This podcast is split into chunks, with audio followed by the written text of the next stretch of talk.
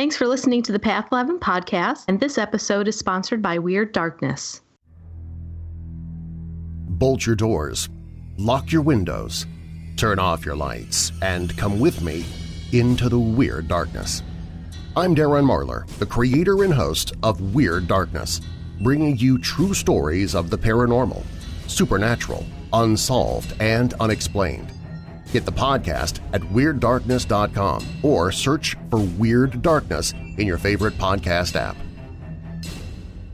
How's it going, everyone? Thanks for tuning in to the Path 11 podcast. I am your host, April Hanna, and we have a really great show today. We're going to be speaking to a medium, and her name is Austyn Wells, but have a really cool story. Now, um, a little bit of synchronicity here. In episode 52, this is quite a while ago, we had interviewed an author by the name of Matthew McKay, and he wrote a book called Seeking Jordan and how I learned the truth about death and the invisible universe. And in this book, Matthew talks about a medium that really helped him connect with his son who had passed, his son being Jordan. And this is the medium that he is talking about in that book. So if you guys are compelled, I would say you might want to listen to this podcast and then go back and listen to episode 52 uh, to Matthew McKay's story, and then you'll be able to make the connection of the medium that he is speaking about in that podcast interview. And also in his book. And so I'd like to tell you a little bit more about Austyn. She is a spiritual medium and soul gardener who empowers individuals to create soul centered lives. In 2012, psychic medium John Edward invited her to host her own weekly show on his spiritual website, Infinite Quest. She has been the guest medium for the California State Spiritualist Convention, as well as a guest medium, presenter, and educator at many national conferences, including the Afterlife Awareness Conference and medium Robert Brown's Spiritual Retreat. Austyn developed the Divine Spark cards, which assist both developing mediums as well as grief counselors to inspire healing conversations with their clients. Her Divine Insight cards create simple, intuitive bridges to assist anyone who wishes to listen to the wisdom of their soul. She is featured in Matt McKay's book Seeking Jordan and in the Amazon book Trust Within The Heart of Intuition by Molly Carroll. Her first book, The Invisible Path of the Soul, will be published by New Harbinger's Reveal Press in the spring of 2019. So, welcome, Austyn, to the Path 11 podcast. We're really excited to have you here today. Thank you so much, April. I'm equally excited to be part of your world. And I love your site because I took a moment to kind of familiarize myself, and you've had some amazing guests. We have been very, very lucky, yes, to uh, speak to the wonderful people that have come on our show. Amazing guests. I would second that. yeah, yeah. So thank you for your interest in it because I think the conversations, whatever or however diverse they are, need to happen. So thank you. You're welcome. And I was uh, letting our, our, audience know um, in the introduction that we had spoke to somebody that you also know, which is Matthew McKay. Um, and you were also featured in that book, Seeking Jordan. So I was wondering if uh, maybe you might like to share just a, a little bit about your work with Matthew um, to let our listeners who haven't listened to it already go back and take a listen to his interview as well. Um, yes, there was a fantastically um, miraculous meeting that happened there. Um, his associate is um, part of their publishing company, which is called New Harbinger. And um, I had a, read, a reading set up with his partner, and I didn't realize um, they were from the publishing company. And during the reading, uh, this young man stepped forward, and I knew, I mean, let me clarify that this young man in the spirit world stepped forward to introduce himself to me to connect to the woman that I was reading. And he, I knew he wasn't like her son, but I knew that she had a very intimate relationship with him. And during the course of our reading, it became evident that he wanted to let his dad know that he really liked the way that they were working together and that he should complete the book.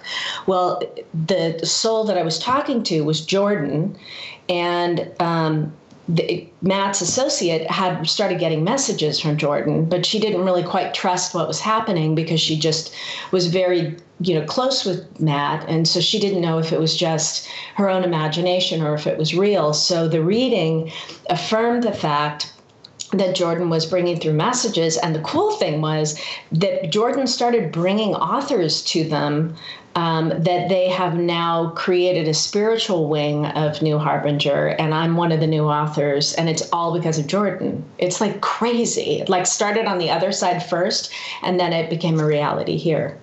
Oh wow, that yeah. is so cool. Oh yeah, yeah and, and, that's right. You you're working on a book, but it's not coming out until 2019. Is that correct? Right. It's 2019. It's called The Invisible Path of the Soul. And I have been so blessed. So, Matt is by far like one of my earth angels because he and Catherine have been um, guiding me through the process of it. And it's it's been it's been a really long labor. it's taken a while, but I'm so happy with the way that the book is forming. So, yeah, and it's really has everything to do with Jordan. So, it's a perfect place to start oh my gosh. All right. Well, I'm not going to ask you too many questions about that because we're going to have to have you back on once that comes out and I get a chance to read it. Oh, um, I love that.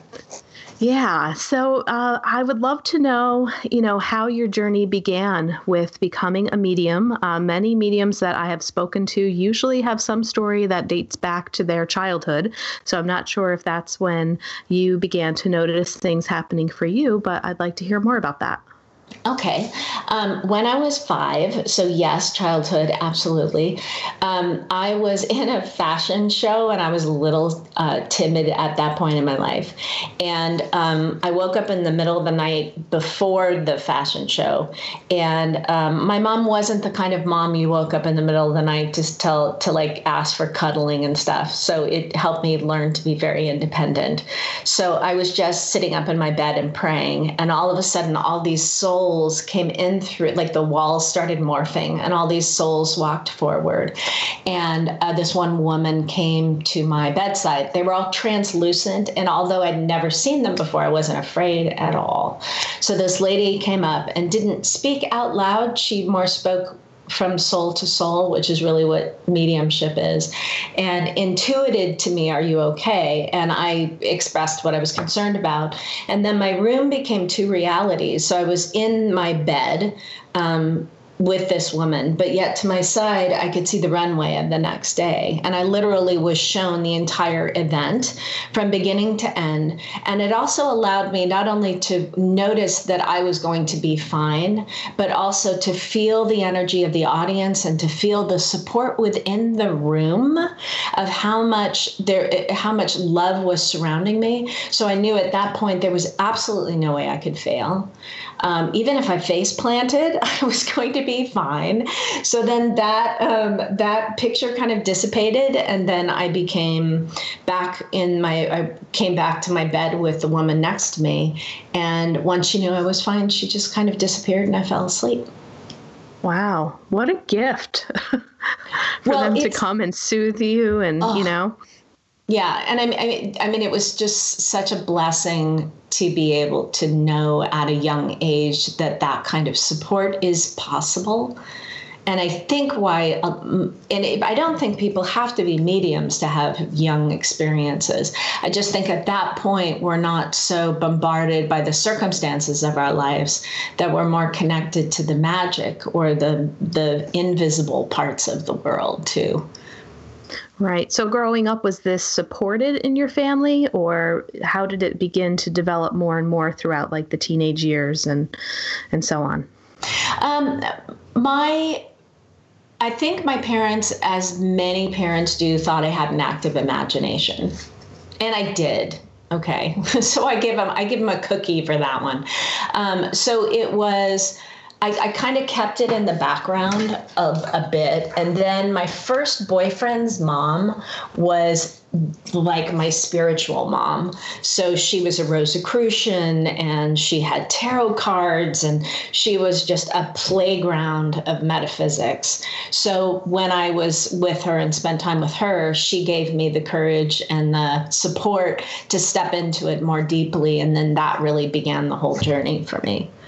Right. And now I also know that you're a certified grief counselor. Mm-hmm. So, and I, you know, obviously, you know, mediumship and grief counseling kind of go hand in hand. I think a lot of mediums, although they don't have the official title of being a therapist or a counselor, there's a lot of, you know, intimate counseling that is done that's I would say informal, right?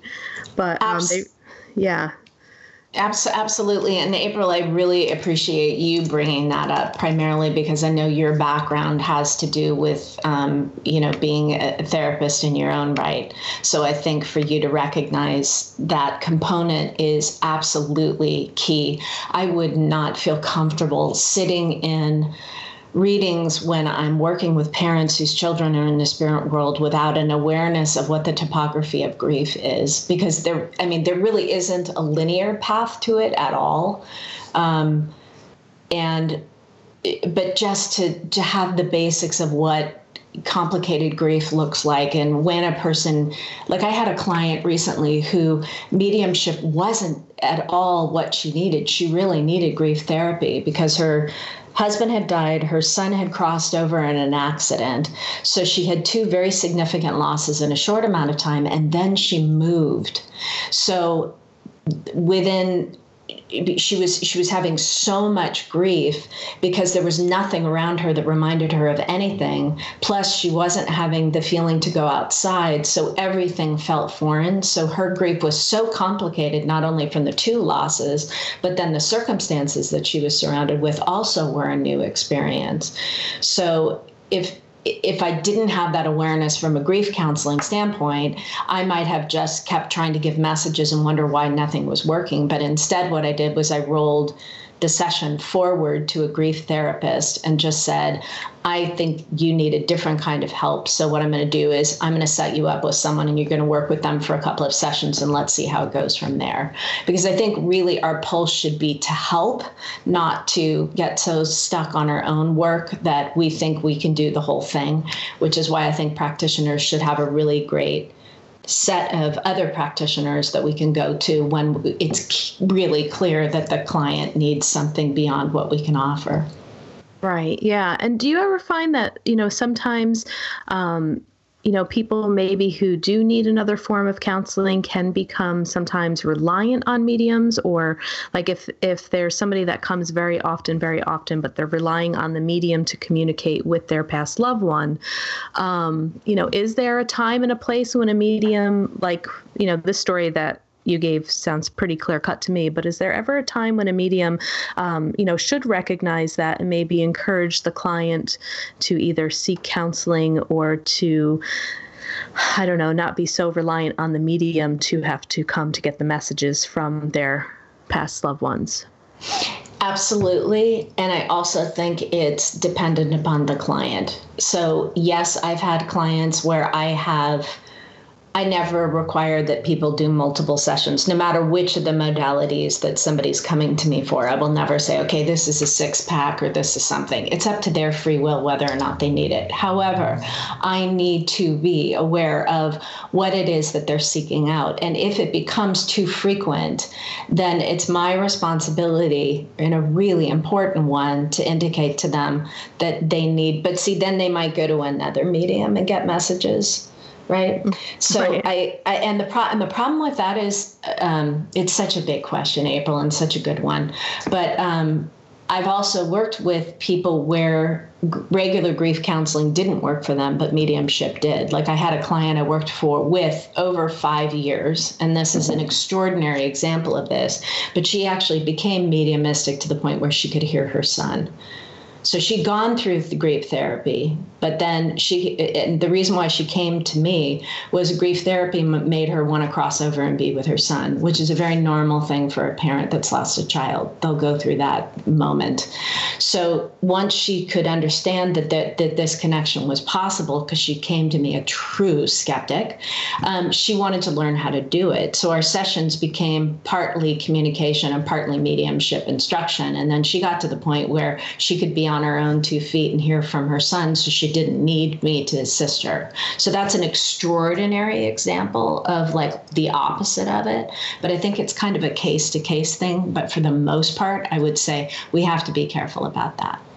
Yeah. And I think, you know, mediums can also really empower their clients, you know, like you said, to almost teach them how to be able to do that because, you know, everybody does have the capacity to be able to, you know, ask for signs, um, you know, hear their their loved one either.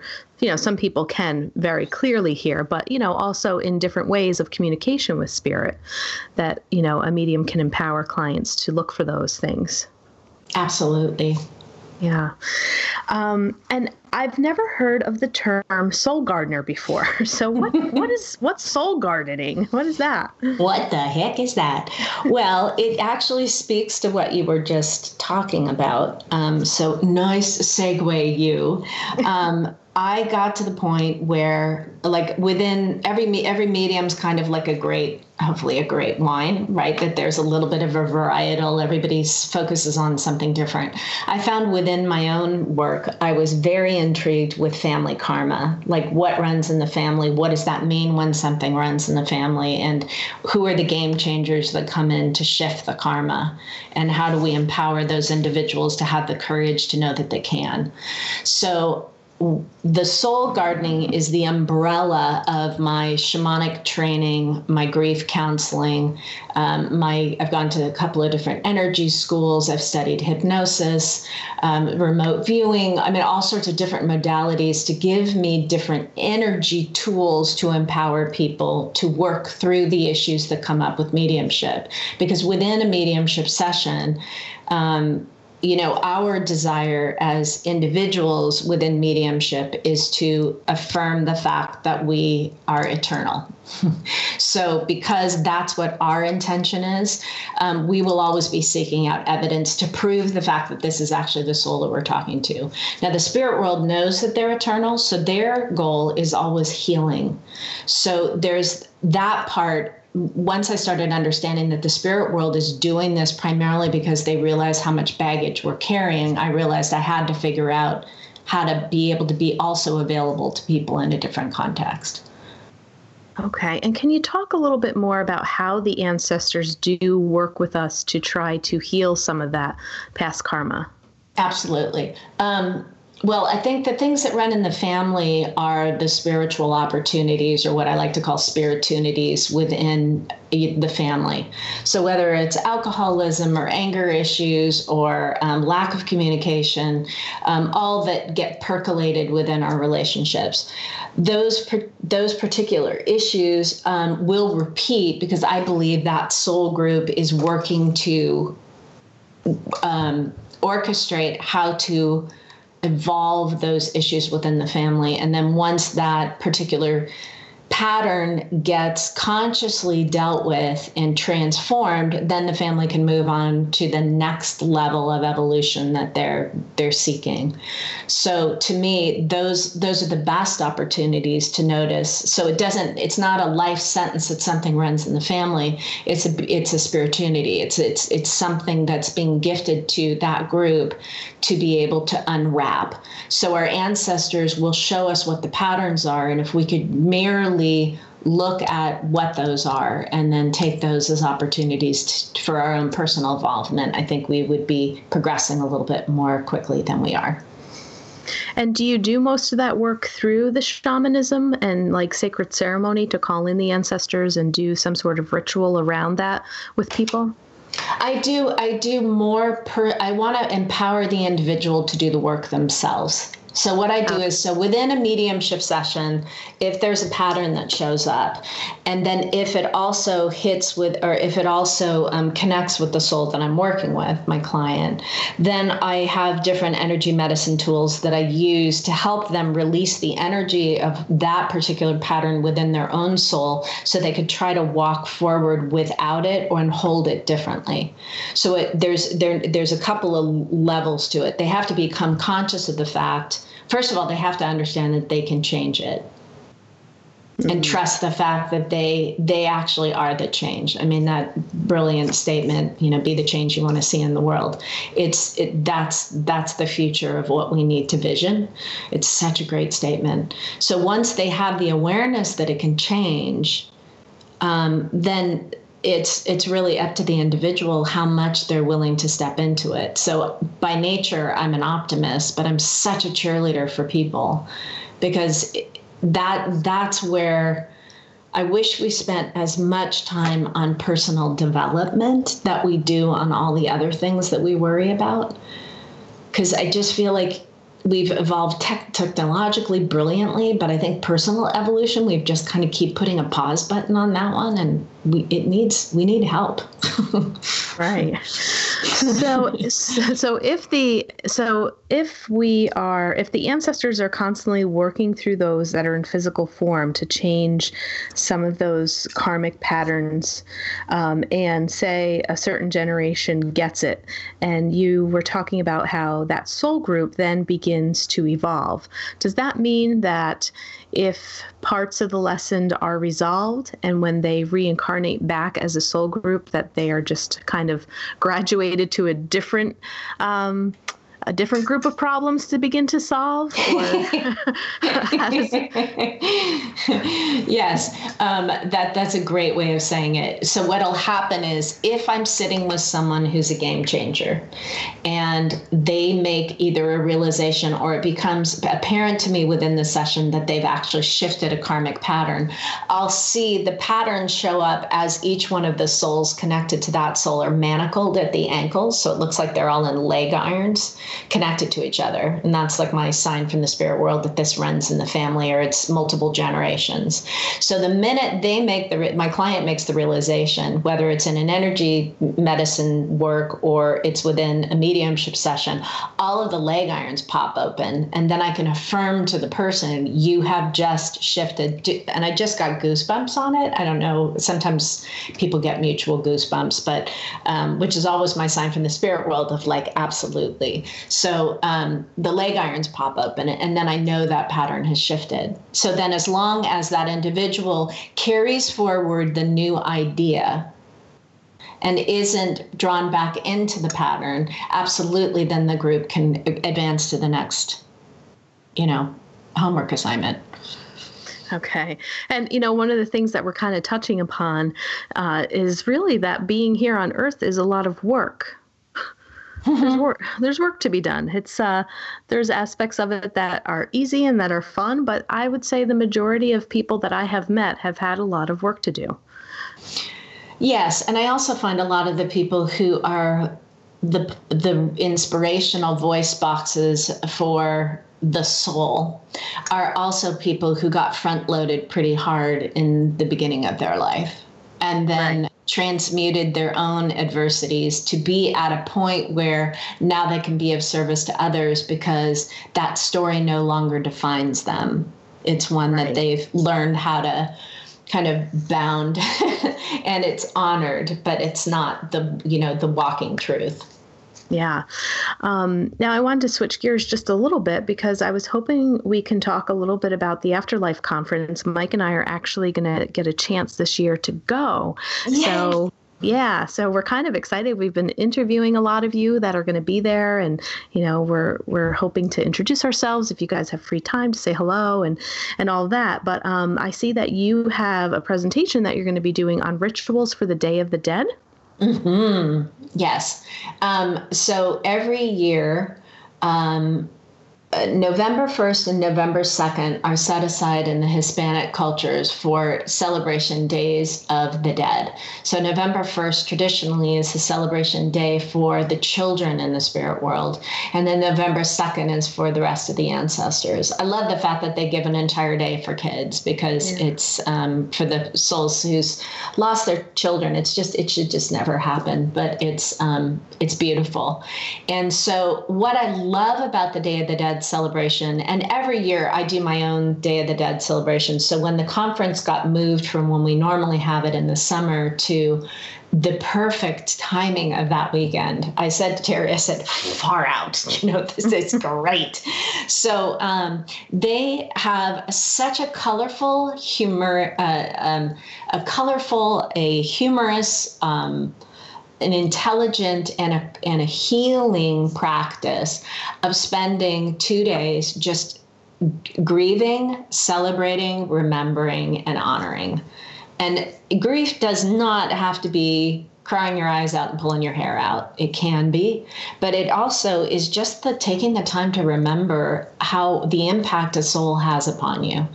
So I get to build an altar with the group, which is going to be amazing.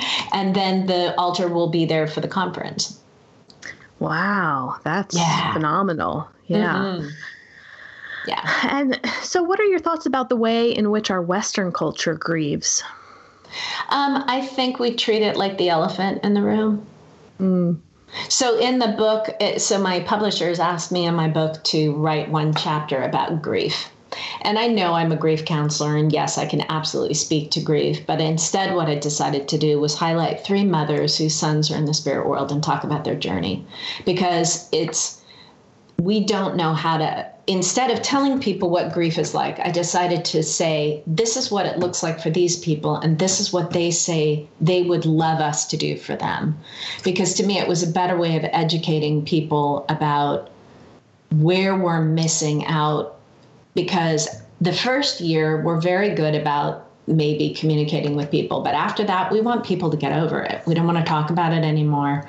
We don't know what to say. We say the most inappropriate things um, because we're uncomfortable. And instead of empathizing and extending our soul to that soul and just giving them space to grieve, we want to try to control it because we're so afraid of death. Mm-hmm. Yeah, and and the thing that comes to mind for me is a little. I think we're lacking a little bit in the community grieving, or you know, I mean, when you hear about the celebration or you know the ceremony of the Day of the Dead, uh, like you said, it doesn't always have to be about crying or mourning, but uh, and maybe there is more of a movement that's happening that I'm not clearly aware of yet but just in you know some of the traditions that i see a lot of my friends practice um, you know there's usually some sort of ceremony whether it's a wake or it's a celebration of life um, you know there's a burial uh, you know, people here usually get a couple of days off from work to grieve, mm-hmm. um, unless they, you know, I, I forget what the um, the Family Medical Leave Act, unless they, you know, take more time. But you know, it seems to be more intimate uh, individualized within friends and family when there's a passing and not really uh, the community coming together or even our own culture coming together to have a day. You know there's a day for everything but what about in in our western culture to really have something like that? It just seems so foreign for us I, to do. I couldn't agree more. It's it's I, th- I think it really initially stems from the fear we have about death yeah. It's just we do not know how to talk about it because we haven't taken the time or we're not encouraged to ask questions about it or to even contemplate it until something shocking happens. And if you also look at how the media portrays death, um, it's either done in black humor or it's done so graphically that it's just massively disturbing. Right so everything that we're taught is to and of course media has to sensationalize it but i mean they make it look just awful. And it's very rare that you get either a television show or something that really goes into the depth of grief. I mean six feet under i think did a pretty good job with looking at the idea of it and giving you all different versions of you know people and how they deal with death. And but there are things called now called death cafes which was an organization that started the gentleman has since passed to the spirit world but they're places where people just come together and talk about what they're grieving. And i've got in fact terry and i are doing a workshop in petaluma um, in two weeks, where it's just a weekend to allow your grief to flow, but it's also for CEU credits for practitioners to have different techniques to deal with people that are in grief. So I think the, the grander conversation is that we have to learn how to be uncomfortable. Um, and this speaks to anger, it speaks to a lot of the uh, our emotions in general, but grief is absolutely a part of our soul that we just don't want to look at. Right. And what do you think really um, exacerbates the fear of death? Because nobody talks about it. Mm-hmm. And everything that we know is scary about it. And our because everything that surrounds us is physical and because our eyes you know, it really it really makes you question like what's true because a person who doesn't necessarily have a connection with their soul, more or less, who doesn't contemplate the fact that there is maybe a reason that things happen or maybe a spiritual aspect to themselves, is going to absolutely look at the world as everything around me is physical and everything can be destroyed, taken, or go away. So if we rely on our eyes, everything that we're surrounded by can change and then disappear or completely just be gone. That that idea to the knowledge of our soul is completely contradictory. So without the awareness of the soul we'll be terrified of death because to us it's an end Right. But when we have that soul awareness, when we have that awareness that there is a spiritual aspect of us, and that's I think one of the one of the gifts of mediumship is the awareness that the soul continues. So then if that's the question, that's when the greater questions start being asked by the individual. So if we have some listeners that, you know, maybe are you know, awake on their spiritual path, but they are kind of shaking their heads and they're saying, I don't know what it is about death, but I'm still, I'm still petrified of it. I, you know, I listen to mediums, I go to mediums, um, you know, maybe there's people that believe in it, but they're still really afraid. Would you recommend that they begin to look more closely at what they are attached to so much in the physical realm? Or where does one begin to try to break some of that down? I would look at what that fear is more specifically. Like, is it the fear of the unknown? Because a lot of times our fear, fear is fear is always future, always. It's what we don't know. And God love our mind, but our mind is mapped to figure things out. It's to take something, define it, and store it. So with the mind and with the emotions, you or the finite self, as I call it, you cannot process death. You'll just be afraid of it because that's the only thing that your mind and your emotions know is is just fear. So really what the invitation of of being afraid of death is a soul call. And that's when you say, okay, so clearly I'm afraid of it. Um, so, it, so on a practical level, you can make sure your business is taken care of. You can make sure that you have a will. You can make sure that you have everything that you do accountable, so you don't leave your loved ones with a whole bunch of things undone because you don't know when that moment's going to happen. Um, you can close your relation. You can make sure all your relationships are clean. You can leave as cleanly and as responsibly as possible because that would make the fear of death a little less because then you wouldn't leave any unfinished business. So, that on a practical level would be very kind and considerate to the people around you. Then, on a different level, I would look at what is the fear, and then I would start playing around with fear. Like, what is fear? Is that just something that you don't know? And if you don't know something, then start practicing things you don't know just to engage it and find out what's the empowerment in embracing something you don't know. Right. And I think I've been pretty, you know, lucky personally just on this whole journey with, you know, creating the documentaries that we did and being able to sit down across from so many people that have, you know, experience with out of body experience, remote viewing, mediums, um, and all of that, that it's it's really been, I know, helpful for me in my journey to seek that and investigate that and then try to find out some of the answers for myself. Um, because I know that personally, probably the majority of people that I've met, somebody usually has one of those quote unquote weird stories that they can't explain, you know?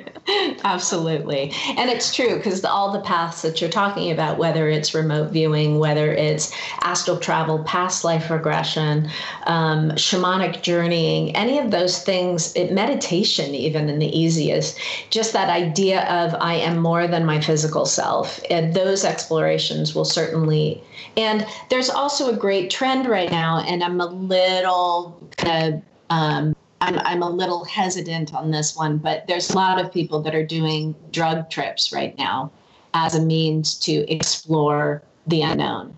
Um, ayahuasca, which is called the vine of the dead, and, and it's a, um, from the Amazon, um, is a really potent path um, it's called Vine of the Dead for a reason because it really takes your soul right to the edge of worlds.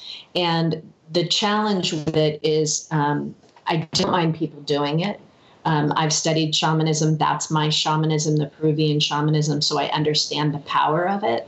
But equally, if you're not with people that understand how to track your soul more or less when you're out of body, if you're not with people that can follow you into the ethers and make sure that all of you comes home, you can come back altered.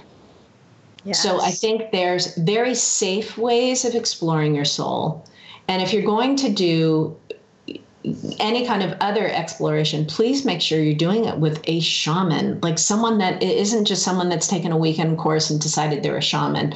You want somebody who really knows what they're doing, and it shouldn't be a large group. It should be a small group of people, but it's um it's an it's they're beautiful ways to explore your soul, and yeah, I'm, I'm gonna, hoping that's the invitation. Yes, and I'm so glad that you said that. And I'm going to have to send this podcast over to uh, one of my colleagues um, who just had an experience like that with a client. She's an energy worker, and uh, one of her client had uh, been doing some ayahuasca ceremonies, but she came out of one and was like a complete wreck. Yep. And so when my friend was working on her energy, she said what she realized was that part of her soul hadn't re-entered. Yep. And come back in yeah and it's and it's and, and I, am so grateful that one of your colleagues is actually one that she is and it's a she correct? Yes. Yes that she's perceptive enough to one know the energy of her client and know the difference between. Because i had a client of mine whose brother did ayahuasca and did it enough times that he didn't come back and he ended up committing suicide and that was never in his topography to begin with. Wow. it's just he got out so much that he didn't come back so it's, and you know, you try to, I try to explain it to people, and I don't want to sound like this cautionary tale, but I don't think people, you know, they think, oh no, you're just being overly cautious. It's like, no, you don't, if you understand what it's like to watch a soul leave a body and come back, there's a responsibility and that's why i studied shamanism for four years i mean I, I, took every single class that i could take to make sure that i really could be fully responsible for someone going outside of their body I have to be able right. to see them that way, you know. But um, yeah, it's a it's and you can tell when people aren't 100%. You can tell when something's off. And as practitioners, we equally need to know when we're not 100% and know when not to work. But thank God, tell your client, give your give her like a a big congratulations on being that mindful. Yeah, she sounds I, fabulous.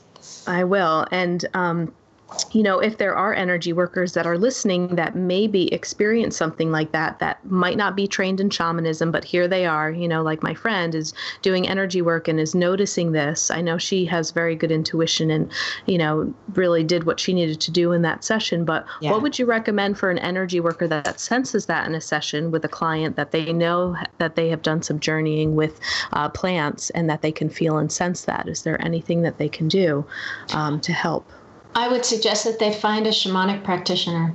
Because shamans shamans are trained a lot of the reason why the the journeying and all those things have such primitive to me have such primitive tools that you work with like a drum and a rattle is that it really brings us back to the beginning of when we would sit in ceremonial circles before we had a judeo-christian kind of imprint um, where we would you know work together in tribes. So I think since it's indigenous medicine, it speaks to all of our souls very, very rudimentarily. So um, I would suggest that just because a shaman, uh, most shamans should be able to handle that situation. And a soul retrieval would be a brilliant thing to do. I mean, that would be the, because essentially what a soul retrieval does is it goes back and figures out where did that kind of fragmentation happen and where did we go and how do we bring all of those elements back.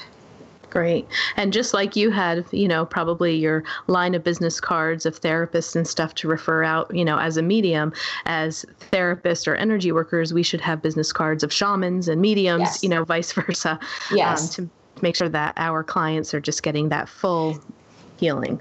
April, I so appreciate you saying that because I think it's, you know, as I, the word healer has always kind of vexed me a little bit because we don't really heal. We allow a sacred space through which the client can step into their own healing. And I think it's important for our ego to stay out of the work because we're not doing these magnificently brilliant things. We are creating a space for magic to happen. And in that context, we have to know when we're over our head, when a client, maybe our personalities just don't match and they're not getting what they deserve. In that instance, we should be more than willing to ref- either give them back what they've invested and find someone that can help them. Their needs should be much more vital than our ego. And no matter how long you've been doing the work, you will always encounter those opportunities to come from your soul on the truth of it. And um, I really appreciate your integrity. You sound, you, I, I look forward to meeting you because you, you really walk the talk very well. Yes, well, thank you. And and I would say, you know, if people are looking for a type of healer or a shaman, you know, I think it's important for people to really interview those people, those practitioners. And I would say that if, you know, our listeners who are listening now, that if you do hear somebody say what Austyn just said, that, you know, in so many words, that we are more of the vessel and not the healer, but we, you know, are kind of that that uh, what what was the word that you use? We are kind of the people that can allow this magic to come through, but we are not the actual healers. That is a very good sign as a client of somebody that you might want to work with because that tells me that they get it. Would you agree with that? Absolutely, because otherwise, what they're doing is hooking you into their their ability. Um, I had a client a while ago who had come to me like you know every some people come to me like once a year or twice a year is kind of like a spiritual check-in. I hadn't seen her for a while and she came in with her tail between her legs and I was like, "What is going on with you?" And she's like, "Oh, I haven't seen you in a while." And I said, "That's great. Find other people to what's going on." And she says, "Well, I've been seeing other practitioners." And I said, "Great." She goes, "Well, one in particular."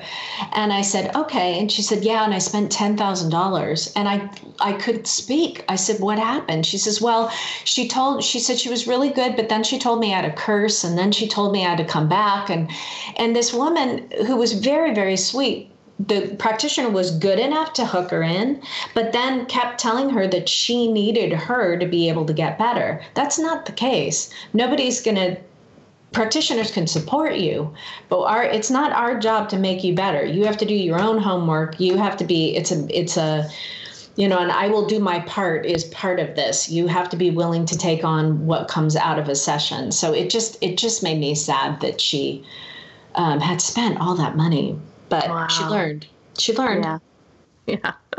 And and i like what you had to say too is that there there is responsibility for the individual to put in their work and to own it. You know use these healers these mediums these different avenues as tools you know to kind of get you there on the way but ultimately it is up to the individual soul to work through that it is, and then in that sense, we're empowering them, which what which what we should. We're it's and it's funny. Empowering is such a beautiful word, but essentially what we're doing is reminding them that they have all of that within themselves. And we all get to a point where the circumstances of our life are overwhelming, and we don't feel capable, and we do need a hand of another to walk us through a darker time. But we're just reminding them of their soul. Yeah. Now, I'd like to bring our listeners over to your website uh, because you have some fun stuff on there. um, and it's austynwells.com in case people are listening and have their laptops right there where they can actually open up your website. But you have some classes and workshops and you have some cool card decks. Um, so I'd like you to just tell people a little bit about your website and what they can uh, get from that. Okay. Um, I, uh, of course, all of my services are available there, and I do energy medicine, soul gardening, uh, mediumship, energy healing, soul searching, lots of stuff. um, and uh, that also may be I may be adding things to it with the book's arrival um, that will fit within the paradigm and the, the flow of the book. Um, the cards I've had a lot of fun with. I developed two decks of cards. One is a deck of card called the Divine Spark cards, and those are a mediumship development deck. More or less, they help mediums have the courage to ask the spirit world bigger questions to get more evidence. Um, but they've also now transitioned into grief counselors using them with their clients to get them to talk about their you know loved one in the spirit world uh, which makes it kind of interactive and fun but also i have people using the cards at family gatherings like christmas and thanksgivings and celebrations where people pick a card and then they start remembering about the soul um, just by the card that they pick. So those are fun. And then I developed the divine um, insight cards, and those are I love tarot decks. I've grown up with them, but um, I wanted to create a deck that anybody could read. So they are um, pictures that represent who knows? And i don't have a descriptor book because i don't want to tell people what the cards are. I want people to learn to trust their soul senses to be able to discover what the cards are for themselves. So the fun thing is is one person will see one thing in a picture and then another person will see something completely different and that's perfect. Oh that's cool. Yeah so those cards have been very successful and lots of fun to watch people use them in different ways well, wonderful. Well, Austyn, it's been a, a great chat here. Um, I loved having you as a guest on our show, and you definitely have to be in touch with us when you are ready to release your new book, and we will have you back on. April, I would love that. And thank you for being such a conscientious, prepared, and loving host, Tess. Oh, thank You're you. fabulous. If you want more information about our films, visit our website, path11productions.com, to purchase DVDs or to rent and stream each film. You can also find our trilogy of films on iTunes, Amazon Prime, and Gaia.com. You can still use our smartphone app for both Android and iPhones. Just search for Path 11 in the Google Play App Store, or if on an iPhone, look for Path 11 in the iOS App Store. Catch you next time.